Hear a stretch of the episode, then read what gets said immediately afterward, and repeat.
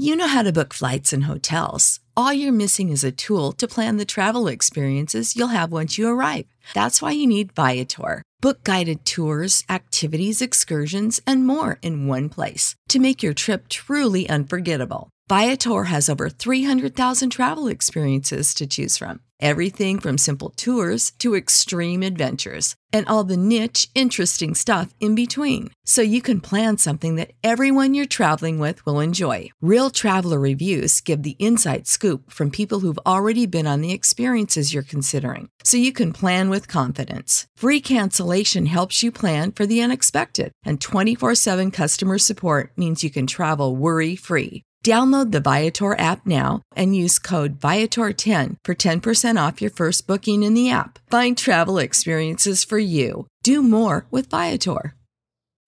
When you need mealtime inspiration, it's worth shopping Kroger, where you'll find over 30,000 mouthwatering choices that excite your inner foodie. And no matter what tasty choice you make, you'll enjoy our everyday low prices, plus extra ways to save, like digital coupons worth over $600 each week. You can also save up to $1 off per gallon at the pump with fuel points. More savings and more inspiring flavors make shopping Kroger worth it every time. Kroger, fresh for everyone. Fuel restrictions apply. Welcome back to the Sports Media Watch podcast. This is Jon Lewis along with Drew Lerner. Let's get right to it. Aaron Rodgers is out for the rest of the season, and the Jets have a ton of national TV games left. Obviously, not the outcome anybody expected when that game started last night. We're taping Tuesday evening. Not even the case that Rodgers played a great first half, got injured in the third quarter. You know, got injured in the final minutes of the game. In the first series, four plays in, and he is done for the year after all the hype, all the exhaustive hype. Think about all the debuts we've seen over the years LeBron with the Lakers, Michael with the Wizards. Can you imagine if Michael in 2001 had come back? Madison Square Garden, everyone is excited. Michael comes out, first quarter of the game, he tears his Achilles. Can you imagine? I mean, it's a terrible thing. I mean, I'm not trying to, it's not humorous, but it's just so absurd that this is what happened last night. Just a complete disaster, obviously, for the accursed Jets, but a disaster also for the NFL. Now, I went on Richard Deitsch's podcast last week, and I said I thought NFL viewership is going to go up five to seven percent. Obviously, I kind of misspoke because there's no universe where that's going to happen. But I did say it'd be about, up about two to three percent. Uh, and I'm one week in, I'm starting to doubt myself a little bit on that for no other reason than one, the opening Sunday numbers were mostly down. Four out of five windows were down. Joe Burrow looks bad. Josh Allen looked bad last night, and now Aaron Rodgers is out for the year. These are big name players. Obviously, you know, Burrow and, and Allen, as long as they're healthy, can come back. But, you know, you don't have Rodgers. You have the Jets on a lot. You can't flex them out completely. That's bad. That's that. I mean, that Black Friday game, you know, Al Michaels was on the Dan Patrick show earlier Tuesday. He said it was a bad day for the Amazonians, and he's not wrong. It's a bad day to be Amazon and have that Black Friday game. Maybe we will see something out of Zach Wilson that we have not seen. Some Tom Brady style. No, you're shaking your head, Drew, and uh, I don't blame you. But that's what it's going to take because now you have the same old Jets that nobody wanted to watch. They're on every single week. They're on this week in the lead window, and they're not going to flex that out because that's against the Cowboys. If Aaron Rodgers hadn't gone to the Jets, the Cowboys game against the Jets would have been one of their rare one o'clock games. Instead, they're using up one of those precious 425 Cowboys games on a Jets team that has nobody. Nobody that the casual fan, and I am very much a casual when it comes to the National Football League, nobody that I know anything about, right? So, uh, Drew, I'll bring you in. How, how bad is this for the NFL? Man, you know, generally I would say you, you want to err after week one on the side of not overreacting, uh, especially, you know, you're mentioning Allen and Burrow. And sure, they didn't put up great performances uh, in week one, but it's a long season. Of course, Burrow didn't even get a preseason. Uh, the Bills, I think, have a few more question marks, but that's neither here nor there. Um, when it comes to Aaron Rodgers, though, I think it's very fair to overreact because we know what the result is, right? He's out for the year And if if my count is correct, you know, the Jets have 16 more games left, of course, and nine of those are in either a primetime window, a single game window, or a late afternoon national window. You know, if I'm Mike North, the you know, the NFL scheduling guru, I'm pulling my hair out right now. Like we went all in on Aaron Rodgers and the Jets, and now we are we're not going to reap any of those benefits. Of course, you know, you do have the flex scheduling that kicks in after week five of the NFL season. But you're right there. Let's let's go through the schedule. We have the Cowboys next week. That's a national window game. Week four, the Chiefs, prime time, Sunday night football. So reasonably, three out of the next five weeks, Jon, you know, the Jets are going to be in a premier time slot uh, with no opportunity to be flexed in or out. This reminds me a lot, actually, of last season with the Broncos and Russell Wilson, how they were given a lot of national windows. There's all the hype around Russell Wilson going to Denver. Denver could be back now. This is the missing piece. We got a lot of that, honestly, to a greater extent with Rodgers to the Jets. And, and we saw how the Broncos ended up last year. They were dreadful. They couldn't score, they couldn't move the ball, and all their games were awful to watch. And we we still got a huge helping of them in all these national window games. So I think that's kind of where we're headed with the Jets this year.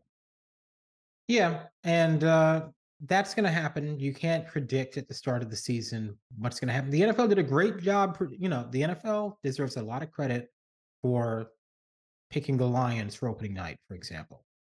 But I think it's a lot harder to predict which good teams are going to fail than it is to predict which formerly bad teams are going to be good. Now, here here's an aspect of all of this that um, maybe has gotten a bit overlooked is that we went into this season just a week ago thinking that the two New York teams were going to be huge boons for the league, both successful, very optimistic, it's impossible to say that now about the New York teams. The Giants get blown out by 40 points in a primetime game, and obviously the Jets losing their star quarterback. That alone, I think, will really hurt your ratings prediction of you know a two to three percent increase year over year. Yeah, no, I mean, especially if they're really just flat out bad, not mediocre. But I mean, if the Giants are doing that kind of stuff in national games, that game against the Cowboys didn't do well. I mean, it didn't do badly. You know, 40 nothing game, over 20 million viewers is amazing. But Cowboys Giants, I know NBC had a higher expectation than that going into that game. So it's not just, oh, these teams aren't good. If they're not good and they're not even competitive, that makes the Giants worse than the, the Jets. The Jets should at least be competitive. They might not be a Super Bowl contender. Their defense looked very good. They did win the game yesterday, and they did. Uh, the Giants, you don't want to have them on national TV at all if they're going to be doing that. I, I think uh, reasons to be a little bearish right now on this NFL season. Week one did not really inspire a lot of confidence that this will be a year with an increase. Well, let's take a closer look at some of these uh, these five windows, Jon. We did have the one window that was up, and that was the CBS national window, Eagles Patriots for most of the country. Uh, that averaged 21.3 million viewers. Uh, why don't we just take let's let's go you know just down the line here, starting with that top one. Uh, what are your kind of more detailed takeaways from from these ratings? Well, you know, Fox was done no favors. Uh, Packers Bears doesn't have the same resonance it used to. You're talking about two teams that don't have particularly high hopes this season. Both Fox windows did pretty poorly. Fox has been very harmed by the NFL's decision to start airing competing doubleheaders in week one they would always get the week one doubleheader. Instead, now, I mean, their week one numbers are are pretty poor. Uh, this is the second time in three years that they lose out to CBS in that late window. Uh, so that to me uh, is is something if you're Fox, you're not too thrilled about. Um, I think the CBS window doing so well, uh, pretty surprising. 21 million says the Patriots still have a little juice. Of course, you know Tom Brady was there at halftime, but uh, I, I, think there's still a little juice left for New England, and obviously Philadelphia coming off their Super Bowl win. That window also had the Dolphins and Chargers, so good games will draw good ratings. Uh, all that, uh, all the over analysis of everything all these years, it's all it's always come back down to good games. You have to have good games. Uh, Sunday Night Football, given the circumstances, did great, but obviously, like I said, NBC would want more. And but the big star of the week, Lions Chiefs, that opening night game did really, really well and uh, stands out on what was a pretty soft uh, week one. Basically, really good bookends. Lions, Chiefs, and, and Bills uh, against the Jets, but everything in between, not not great. That's a good point about it being bookend because this Monday night game was very successful for ESPN. Its highest rated Monday night football game. It says of all time. Do you want to caveat that a little bit? Oh yeah, well, it was the most watched ESPN Monday Night Football game ever. It was the most watched Monday Night Football game on any network, including all those years with Al Michaels and John Madden since 2000. Uh, I don't know exactly what week in 2000, but I know there was at least one week in 2000 where the numbers were higher. And so it was the highest since 2000 and uh, surpassed every game since then. Uh, the previous high was 22.64 million for Steelers Colts in 2005. And uh, this number, 22.64 million in 2023, is of course across four networks ABC, ESPN, ESPN2, and ESPN Deportes. Whereas the ABC number in 2005 is a single network figure. We all know a lot easier to get big numbers in 2005 than today, and also a lot easier to get big numbers today than in 2005 because you have all these multi-network presentations and you have out-of-home viewing. So you take it both ways. The 2005 era has the advantage of more people watching TV, and the 2023 era has the advantage of obviously all the extra ways people get viewership now. So, uh, but all in all, a great number. And uh, Monday Night Football is back, and th- this is a great window into ESPN kind of perfecting Monday Night Football finally. It took them nearly 20 years to do it and it took them stealing a you know finished product from Fox. But they finally have made Monday Night Football into a quality broadcast. So let's talk about the big change this year. Scott Van Pelt gets Monday Countdown. Obviously, ESPN really, you know, as they always do, treated a loyal employee badly. Uh, Suzy Kolber was one of the best they had and did a professional job every single time out no matter the circumstances, no matter if he's being, you know, hit on by a drunk Joe Namath on the sideline on live TV, or dealing with hosting Monday Night Football from the studio in the first quarter of the Bills Bengals game when they weren't even supposed to be on screen. They weren't supposed to be back till halftime. Impromptu anchoring this breaking news circumstance with Damar Hamlin. He was as good as it gets. And obviously, when you are as good as she is, you deserve better than to get laid off. Having said that, it was really difficult for me not to notice how much better the show was with Scott Van Pelt. It's not better without Suzy Kolber, but it is better with Scott Van Pelt. I mean, he's in that Ernie Johnson, maybe even a little Bob Costas, even though they have different approaches, kind of mold. And he elevated Monday Night Countdown, a show that has been forgettable in every iteration, even with the late great Stuart Scott even with Chris Berman. There's never been a version of Monday Night Countdown that was particularly noteworthy. Uh, it's not necessarily that it's been a bad show, but it's been a nondescript pregame show. And it's not nondescript for Scott Van Pelt. Uh, nothing Scott Van Pelt does at this stage in his career is is completely nondescript. You know, maybe the Masters, maybe the Masters, but um, I, I, think he did an excellent job, and and Buck and Aikman did an excellent job. This is the second straight Monday Night Football game that Buck and Aikman have gone into a very hyped, you know, excited environment, and the game completely changes in the first quarter. And last night's not nearly as serious, obviously, as what happened to Mar Hamlin, but it changes the game completely, and it, you rip up the storylines in the first quarter. Second time in a row they've had to do that, and Levy, Riddick, and Griese, I don't think could have done it the way that Buck and Aikman have the last uh, couple times.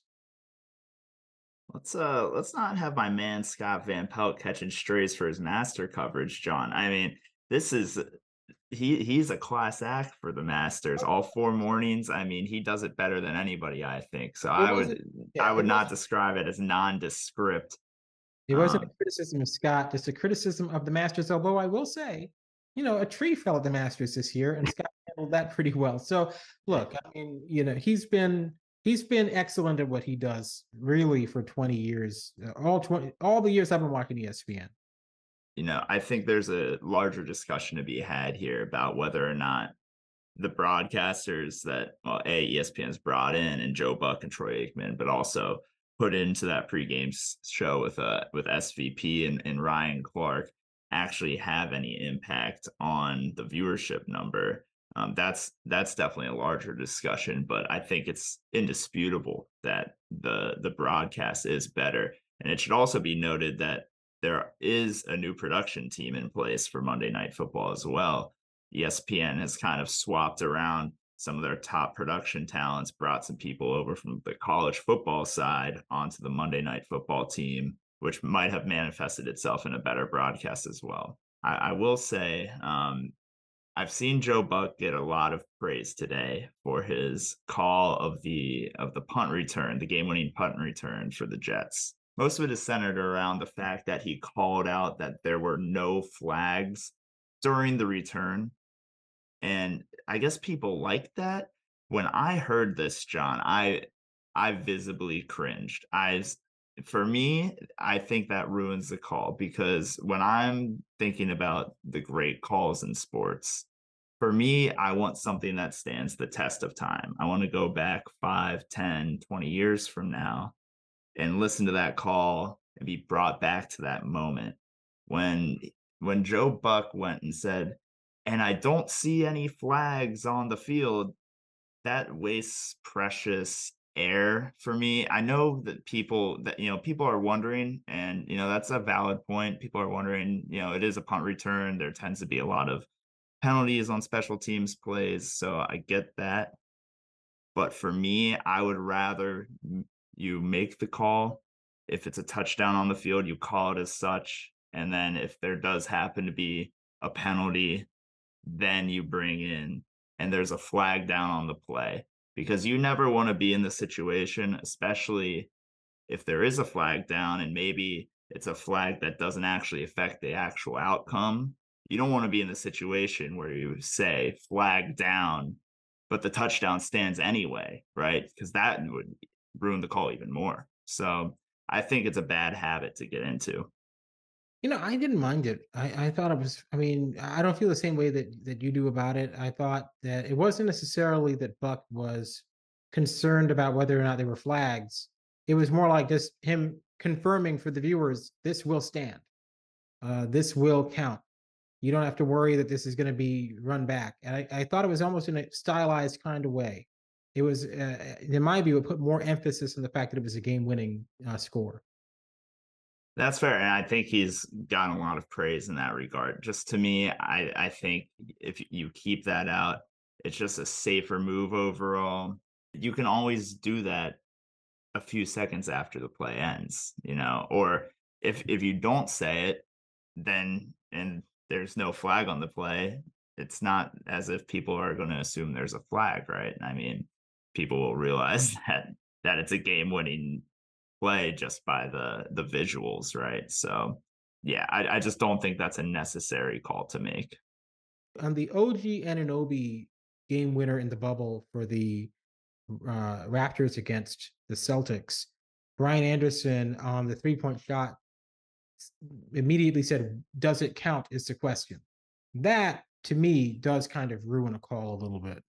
But if you know for sure there's no flags, like I mean, all I all I think about is the mir- the miracle in Tennessee, the Music City Miracle. There are no flags. That's the perfect punctuation to the call. So I, I didn't mind it. Yeah, that that's a great counter counterpoint. Actually, I hadn't thought of that. So Jon, quickly, we we know this ESPN Monday Night Football productions vastly improved. Does that actually move the needle viewership wise? Well, you know, I don't know if it moves the needle in terms of viewership. Uh, I mean, it's tough, and people will watch a poorly done broadcast, and they do all the time. I mean, you know, I mean, they do. There, there's, there's a lot of broadcasts out there that someone had a bad day, kind of screwed up, or maybe the the team doesn't work out too well. You know, that kind of stuff can have an impact, but not the announcers necessarily. Uh, I do think that the production was noticeably improved. It felt much more like a big NFL game than an ESPN NFL game. ESPN whatever they want to say over there in Bristol, the ESPN game has always been the crummy game of the week for 30, 40 years. They were known for Sunday night football for well over a decade.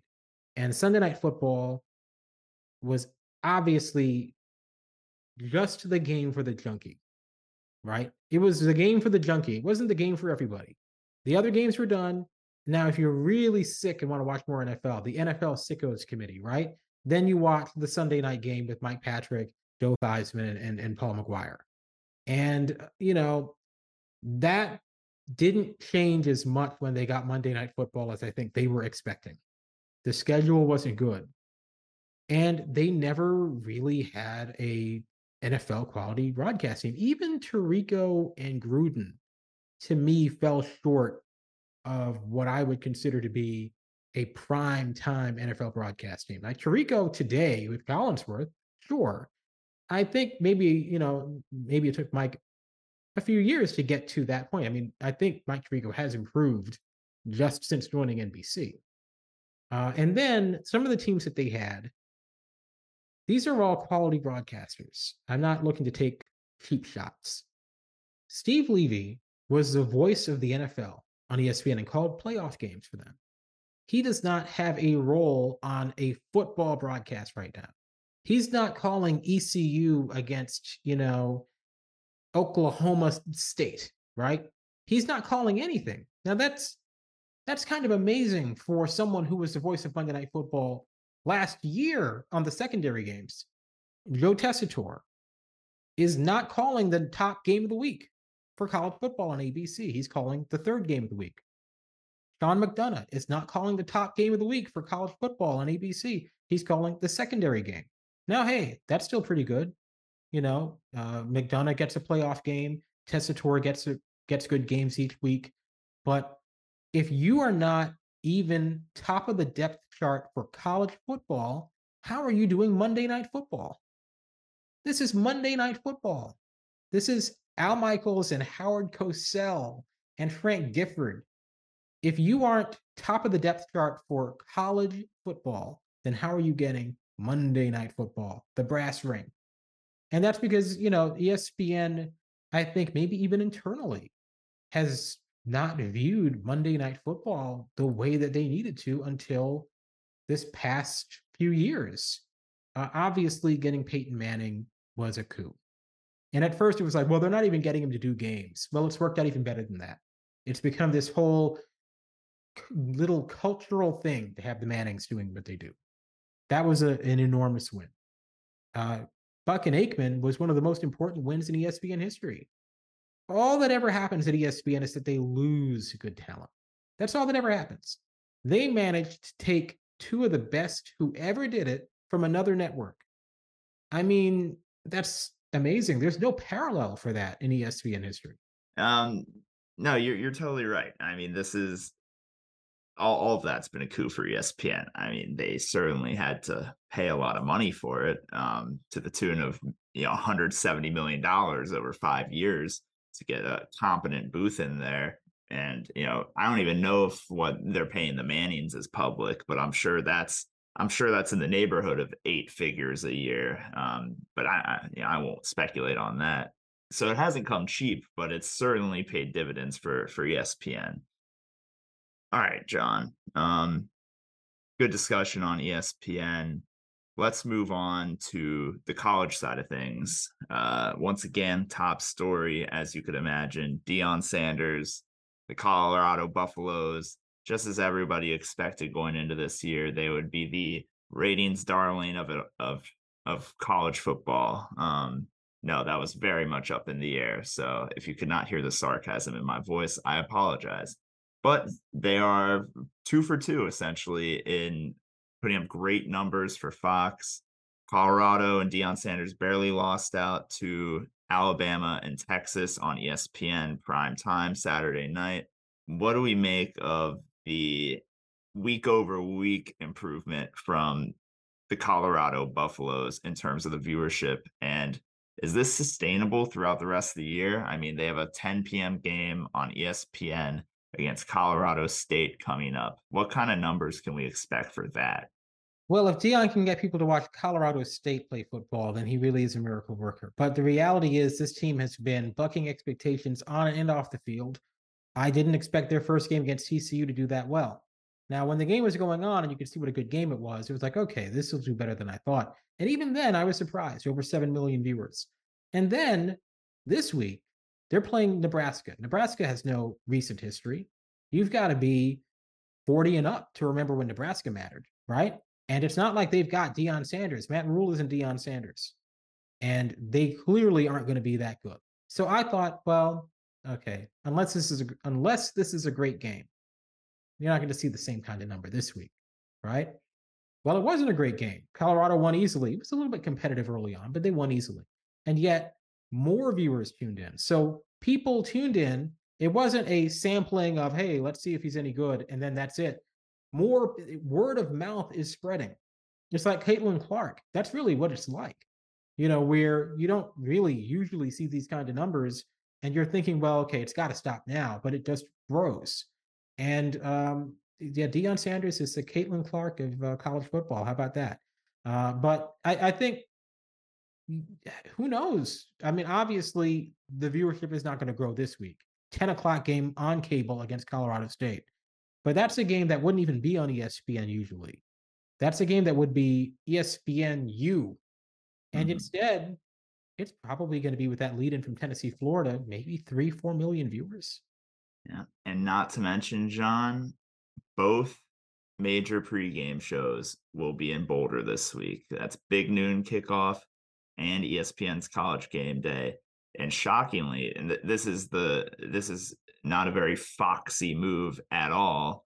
This, you know, it's it's very extenuating circumstances, of course, but Fox would almost always go to one of their own games for Big Noon kickoff. I don't know, you know, I don't have it in front of me, but I don't know if they've ever been to a location where they are not actually broadcasting the game before. So um, this might be a first. Uh, don't quote me on that, but it's at least very abnormal for Fox to do that.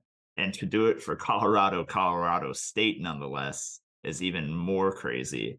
Hmm. Um, you know, this I think culturally is just a big story. I think it's kind of made its way outside of you know the college football bubble.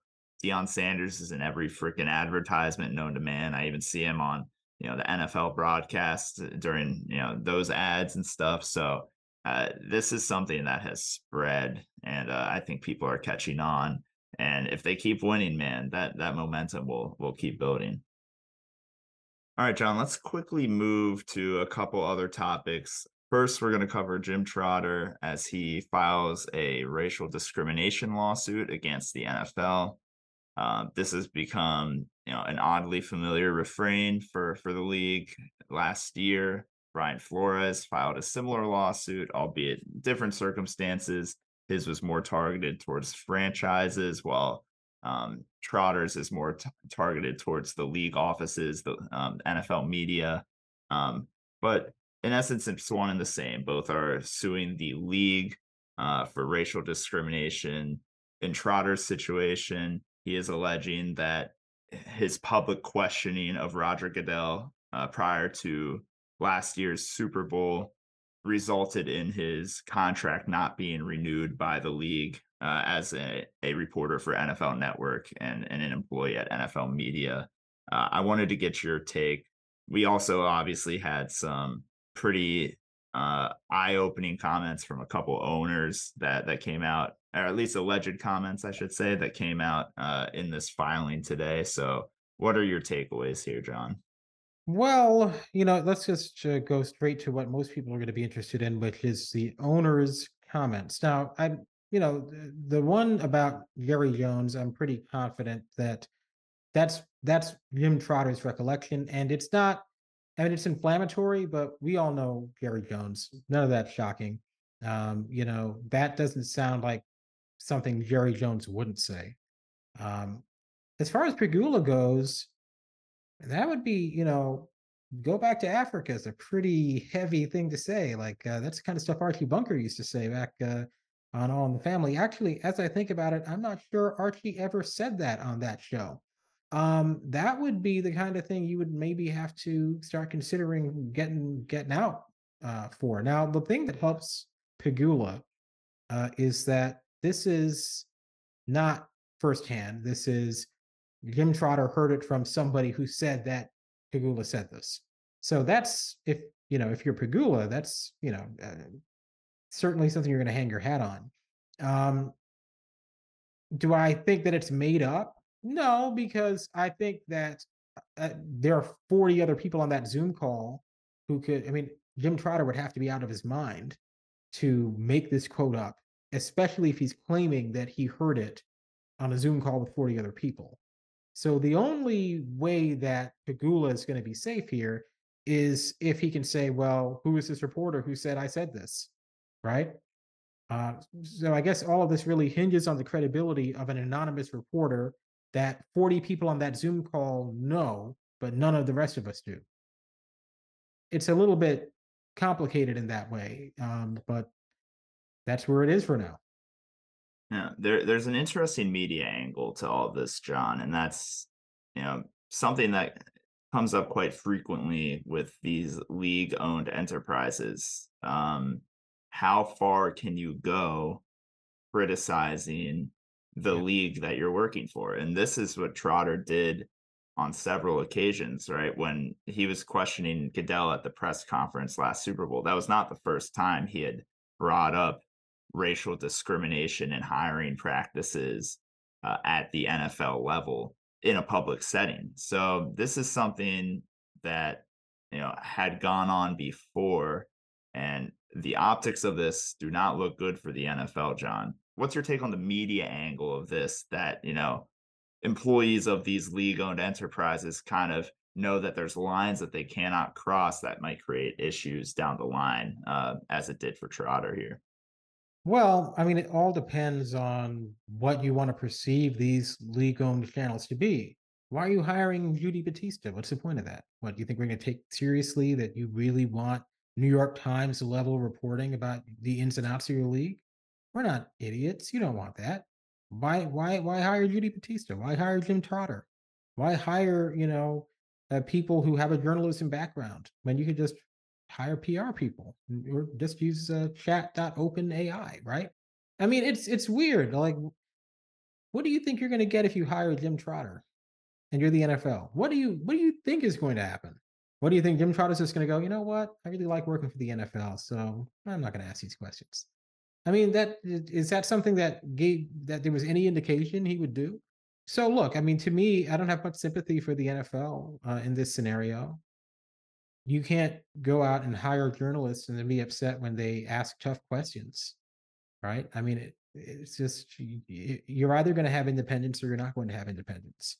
If you're going to have independence you got to deal with tough questions so i i, I kind of want to pose the question and we'll, we'll just do this quickly before moving on to the next topic do these lawsuits by trotter and, and brian flores do you, do you see this actually impacting the nfl's product no um, I think we just came out of even the president of the United States, you know, inveighing against the NFL every single week, and the NFL is fine. Nobody will ever take down the National Football League. Uh, eh, whatever takes down the NFL will be um, concussions, and even then, no, that's not going to happen. Well, you know, what'll take down the NFL is uh, whatever calamitous disaster befalls uh, America at the very end of time, uh, whether that be a meteor or some kind of man made cataclysm. And then they'll still play that Sunday after. Okay, Jon. Uh, a couple more stories to to hit quickly. Let's talk about Coco Gauff and the U.S. Open Women's Finals. That set a viewership record on ESPN Saturday. 3.4 million for that match against Sab- Sabalenka. You know, just another check mark for women's sports. Uh, their growth as a viewership property, and particularly Coco Gauff as as a rising star in in this country. I don't think this is a win for women's sports because women's tennis has always been completely separate. You know, women's tennis has never had the difficulties, or at least not in my waking memory, had the difficulties that the WNBA and the other sports have had. Uh, it's always been a, a noted exception where um, the female athlete in tennis is mainstream. and not mainstream where it's like, oh, isn't that nice? The WNBA. And, you know, it's clearly patronizing, but really mainstream where people care and have real opinions about what's going on. So I, I wouldn't chalk this up as a women's sports story in that way because women's tennis has already been mainstream. Um, Very true. You know, as far as the sport goes, obviously they're pretty fortunate. Serena Williams retires and they just luck into Coco Gauff, 19 year old American, younger than Angel Reese, younger than uh, you know, Olivia Dunne, younger than Ben Shelton, who most people don't know who that is, but he's the tennis player on the men's side who made it to the semifinals. He's 20, Coco's 19. Ben Shelton comes off like a kid. Like he comes off like he's, you know, really a teenager, and Coco comes off with the poise of a grown adult. And the sport is very fortunate to have her. Um, you know, uh, uh, Chris Evert said that Coco made her want to be a better person. And I know what she meant because Coco is out there showing us all up, kneeling down to pray after winning. And, you know, we all remember we were like when we were 19 years old. We weren't praying at our best moments. I, I have to say with, with Coco, I I'm so impressed by her poise and maturity. Um, every post game interview on the court, she's so well spoken so humble in her winning. And just anecdotally, actually, you know, I attended the DC Open a few weeks ago and I got to see her play. Um, and during that match, there was someone had a health incident in the stands and they had to pause the match. And I think it ended up being a cardiac incident. And after her match, she gave a whole speech about how she had just gotten, you know, CPR certified, first aid certified, encouraged the entire crowd to to go ahead and, and get those certifications and possibly save a life. And then actually I saw her outside of the stadium after after she had won her match, just being so gracious to every fan that came up to her, taking pictures, selfies, all of it. And to think that this woman is just 19 years old, yeah. um, it's just so impressive. And I, I don't think there could be a better conduit for that Serena Williams um, throne than Coco Gauff. The way that she's able to carry herself in a sport that is very, very uh, that scrutinizes Americans, scrutinizes Black people, and scrutinizes women, and definitely scrutinizes Black American women and their behavior and their comportment. And you know, 20 years of of complaining about Serena Williams, you know, showing frustration. But um, yeah, I mean, that, has been going on for longer than Serena and, oh, yeah. and, being, and you know that's just women's tennis generally, right? The the scrutiny that they get of her behavior. Yes.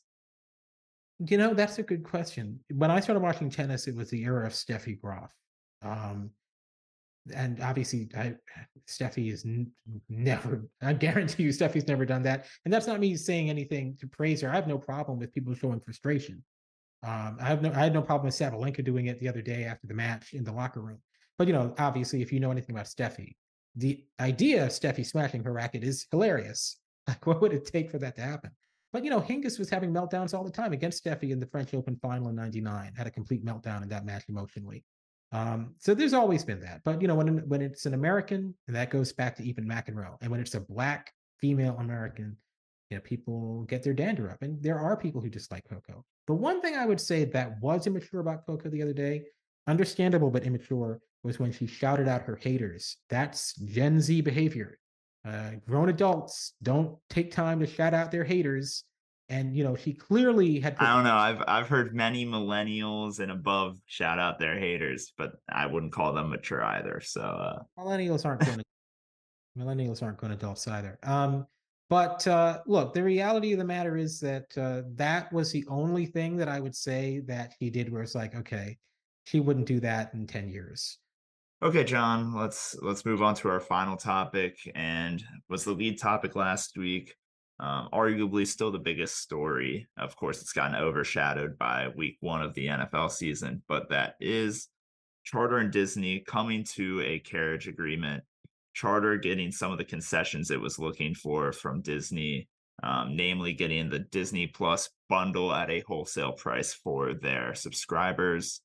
Jon, this obviously has wide ranging implications for the industry. many of which will probably be reported out in in the coming weeks and months. Um, I'll be interested to see if these most favored nations clauses end up kicking in for other distributors. Um, but generally speaking, um, for for the industry, this is a big win. This means that the spigot of the pay TV bundle continues to flow, at least for the near future, maybe another year, maybe another five years, but we are not going nuclear. Jon, what are your top line takeaways from this deal? Well, you know, uh, Chris Winfrey wasted our time, wasted a week of our lives with all this. Oh, we're going to change everything, you know, please. Um, look, hey, it works out for for Charter. They get the uh, the the Disney streaming services. They are paying a price for it. So this obviously they're the, the the the charter subscriber is getting this for free with scare quotes because that price will be passed down to them there's no doubt i mean so just to jump in here um it was reported today that the charter will be paying in the neighborhood of 340 million more to disney for the added bundle um they paid 455 million for the wholesale payments to Dis for Disney Plus. Some of that was offset by some of the linear networks that they dropped from their packages, like FXX and and Freeform, and that was from uh, Evercore. Those numbers from Evercore.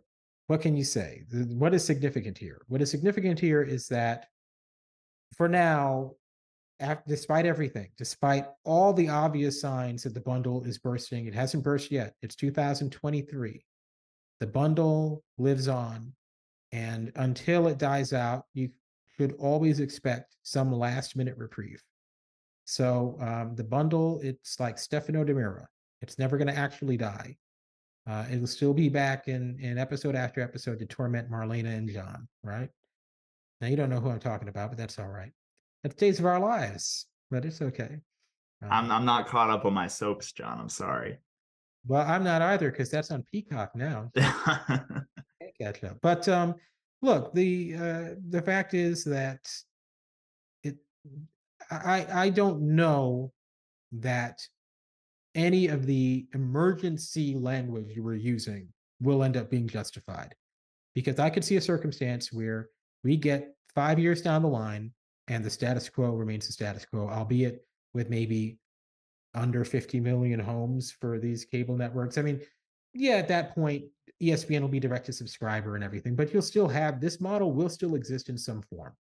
That that that is my view on it too, Jon. Because why wouldn't it, right? Especially, you know, obviously when the direct to consumer ESPN happens, it'll the the bundle will take a hit. But I think there are still a lot of people out there, particularly consumers of live sports and live news where the cable bundle is still the best value in entertainment. And you know, I don't want to. I don't do this often, but I, I will toot my own horn a bit about last week saying that I don't think this dispute will last much longer. You know, and of course, a, a deal got done during during the Monday before Monday Night Football, a lot of the smartest people in this industry were were saying that they thought this was going to go on indefinitely, that this was going to go on for the long haul, and there was just too much at stake for both of these companies not to get a deal done, particularly Disney, who is losing out on such huge subscriber fees from Charter. Um, it just didn't make sense for them to leave that much money on the table. There had to be common ground. If it was just negotiating over a number and negotiating over a bundling of streaming services, which in the grand scheme of things probably isn't that big of a deal. This is 15 million people out of we're talking about the worldwide population that could possibly subscribe to Disney Plus, right? We're not even talking about the 350 million Americans. We're talking about everybody in the world could subscribe to Disney Plus.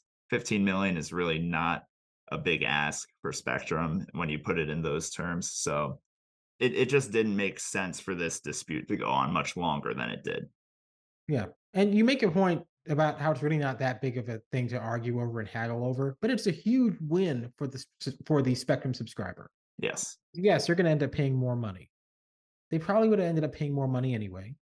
It's not a great savings, but now without really having to do anything but just sit back and watch Charter take more money from them.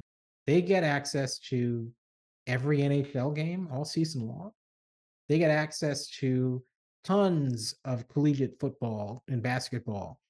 I mean, if you're just a regular Spectrum subscriber, you've never streamed anything before because, you know, you that's just not how you do it. You've got cable from 2001 and all of a sudden now you have access to many more sporting events than you used to have and I, I think that is a win for the sports junkie.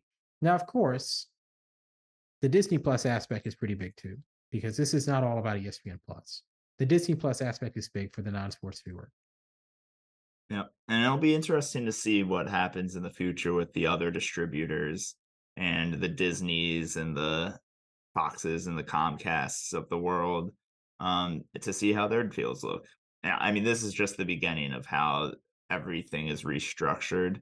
I think this was kind of uh, you know, a bit of a warning sign for for the rest of these future carriage disputes that there there's not really room to quote unquote go nuclear. It's time to find common ground, continue to milk this for all it's worth, uh, and and do things that make sense for both the consumer, the distributor, and the and the content provider. Yeah, yeah. And uh, again, like I said, and like you said last week, bet on the status quo. Bet on the status quo. I think there's a lot of people who've been wanting this industry to blow up, but it hasn't yet. And I don't think that it ever will. I think it will steadily, gradually change. But the kind of sudden shock where all of a sudden everything is different, I don't think will happen. And that goes for rights fees too. People have been writing for 30, 40 years about how the bubble is going to burst for rights fees and no one's going to be able to get money anymore. People were saying, oh, this is a disaster for the NBA, the charter. Well, I don't see any reason to believe that the NBA is going to take a hit next year. And uh, certainly, even if you go down the line, we're only maybe five years away from MLB and NHL expiring. And obviously, they're going to be working on their new deals a couple of years ahead. So they're on the clock. And I don't think they're going to suffer either. Yeah. Yeah. And, and, and I'll toot your horn a little too, Jon. You were completely right about that too. Well, we haven't seen the NBA deals, of course, yet, but I believe you will be right about that.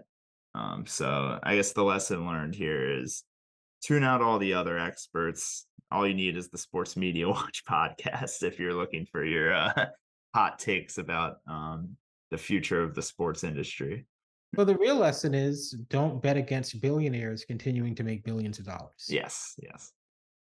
All right, Jon. Um, good podcasts. Uh, we'll have plenty to talk about next week, I'm sure. Uh, why don't you close us out? Yeah, uh, very, very uh, busy week. We didn't mention the Toy Story NFL broadcast, another flailing attempt to try to bring back the uh, young viewers that have been abandoned. I don't see little kids. I mean, little kids might actually enjoy watching Toy Story. I didn't think they're going to say, "Hey, you know, remember when I watched Woody tackle Buzz? Well, I'm going to go watch the NFL." You know, these are all, uh, you know, that's one thing that they're not going to be able to undo is what's happening among younger viewers at erosion. It, these these things seem like vanity projects for uh, sports media executives that you know they're acting like they're doing something proactive, but in reality, there's no way that a Toy Story broadcast is going to create a whole new generation of sports fans. It's just not realistic. Yeah. Also, quick mention Michael Irvin's return. Uh, he was back on NFL Network on Sunday, so that seems to be resolved. I mean, not seems to be, it's obviously resolved. Settled his lawsuit with them at Marriott, and uh, he's back. Chris Mortensen retired, uh, announced his retirement on I think the Thursday opening of the NFL season, so we have not been on since then. Mortensen obviously has battled cancer for years and for many years was the insider on ESPN before they brought in Schefter. So uh, just a few notes on that. But uh, yeah, that wraps it up. Thanks for listening. We'll see you back here next week.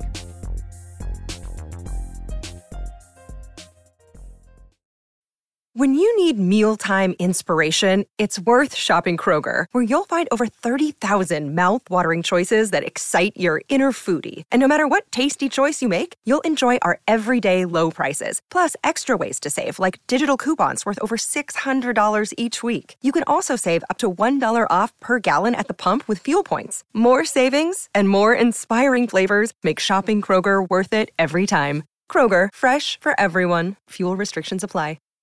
Save big on brunch for mom, all in the Kroger app.